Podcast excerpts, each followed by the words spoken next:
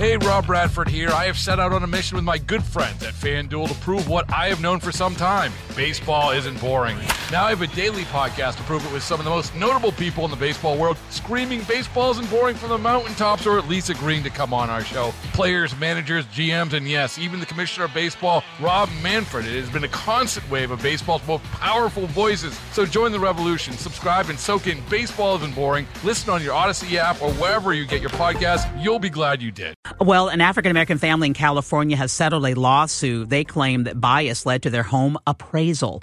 Their home's about 10 minutes north of San Francisco. It was originally appraised at $995,000 and they thought that was too low. So they did what is called whitewashing the house. They took away anything that would indicate that a black family owned the home, including family photos, even hair products. The lender then sent a different appraiser who concluded the house was worth 1.5 million. In a study released last year, researchers found that white homeowners were twice as likely to see their home values increase than owners of color. Well, joining us now, a professor who was a part of that study, Elizabeth Korver-Glenn. She's an assistant professor of sociology at Washington University, right here in St. Louis, of course. And thank you for joining us.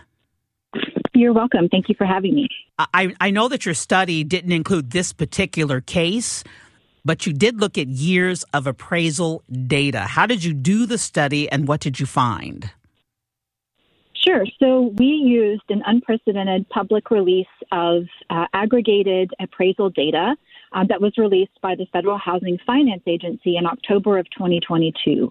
And we looked at um, more than uh, 30 million uh, aggregated uh, appraisal values across the entire country um, in the 100 um, largest metropolitan areas that had at least 500,000 residents and more than 50,000 residents of color. And we ran thousands of statistical models um, that uh, controlled for things like neighborhood socioeconomic status and amenities, um, and uh, as well as some uh, property characteristics as well. And we found uh, several things. One, we found that appraisers assess homes in white communities as two times more valuable than homes in communities of color. We found also that uh, neighborhood racial inequality in appraised values increased 75% from 2013 to 2021. We also found that homes in white neighborhoods appreciated two times faster than homes in communities of color during the pandemic, just during those uh, couple of years. Um, and we also found that racial inequality is growing three times faster in the hottest uh, housing markets during that period. And so, to be clear for people listening, when we talk about racial inequality in appraisals, we are talking about just just what we mentioned here. A black family owns the home, and let's say they uh, uh, an appraiser says it's worth a hundred thousand. If they know that a black family owns the home, yeah, so what we did is we looked at the neighborhood level, right? So we looked at um, neighborhoods um, according to their racial composition because in our society, um, uh, neighborhoods are very racially segregated. And did you look at because I sure I, I, would imagine that maybe someone listening is saying, you know, what if we the compared essentially uh, appraised values in predominantly black neighborhoods um, versus uh, uh, appraised values in predominantly white neighborhoods, uh, Latinx neighborhoods, um, Native American neighborhoods, and so on. Um, and so that is how we found at the neighborhood level that uh, homeowners in these uh, white neighborhoods are seeing appraised values at least double those of their counterparts in neighborhoods of color. And were you able to control for the the home it, the the home itself? Somebody listening may think, well, what if the homes aren't as nice that are owned by black people? Sure. Yeah. So we accounted for, uh, because we were running our statistical models at the neighborhood level, we accounted for um, property characteristics also at the neighborhood level. So, for instance, home size um, and, and other important characteristics. Um, in other research, we've also accounted for um, a host of other individual property characteristics like uh, the year that it was built, um, the quality of construction, uh, amenities, and so on. And those characteristics actually have uh, much less um, uh, significance for our overall findings than the neighborhood racial composition. And before we let you go, why does this matter?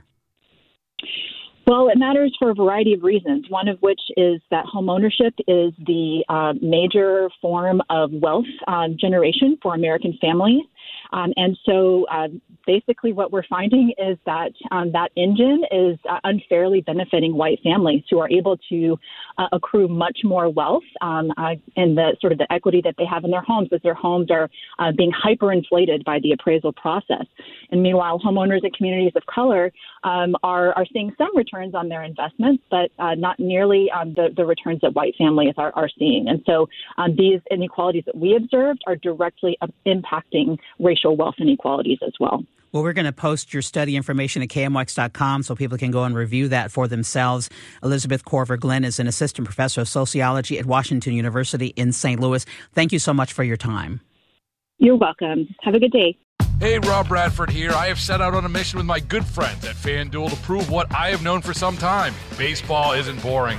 Now I have a daily podcast to prove it with some of the most notable people in the baseball world screaming baseball isn't boring from the mountaintops or at least agreeing to come on our show. Players, managers, GMs, and yes, even the commissioner of baseball, Rob Manfred. It has been a constant wave of baseball's most powerful voices. So join the revolution. Subscribe and soak in Baseball Isn't Boring. Listen on your Odyssey app or wherever you get your podcast. You'll be glad you did.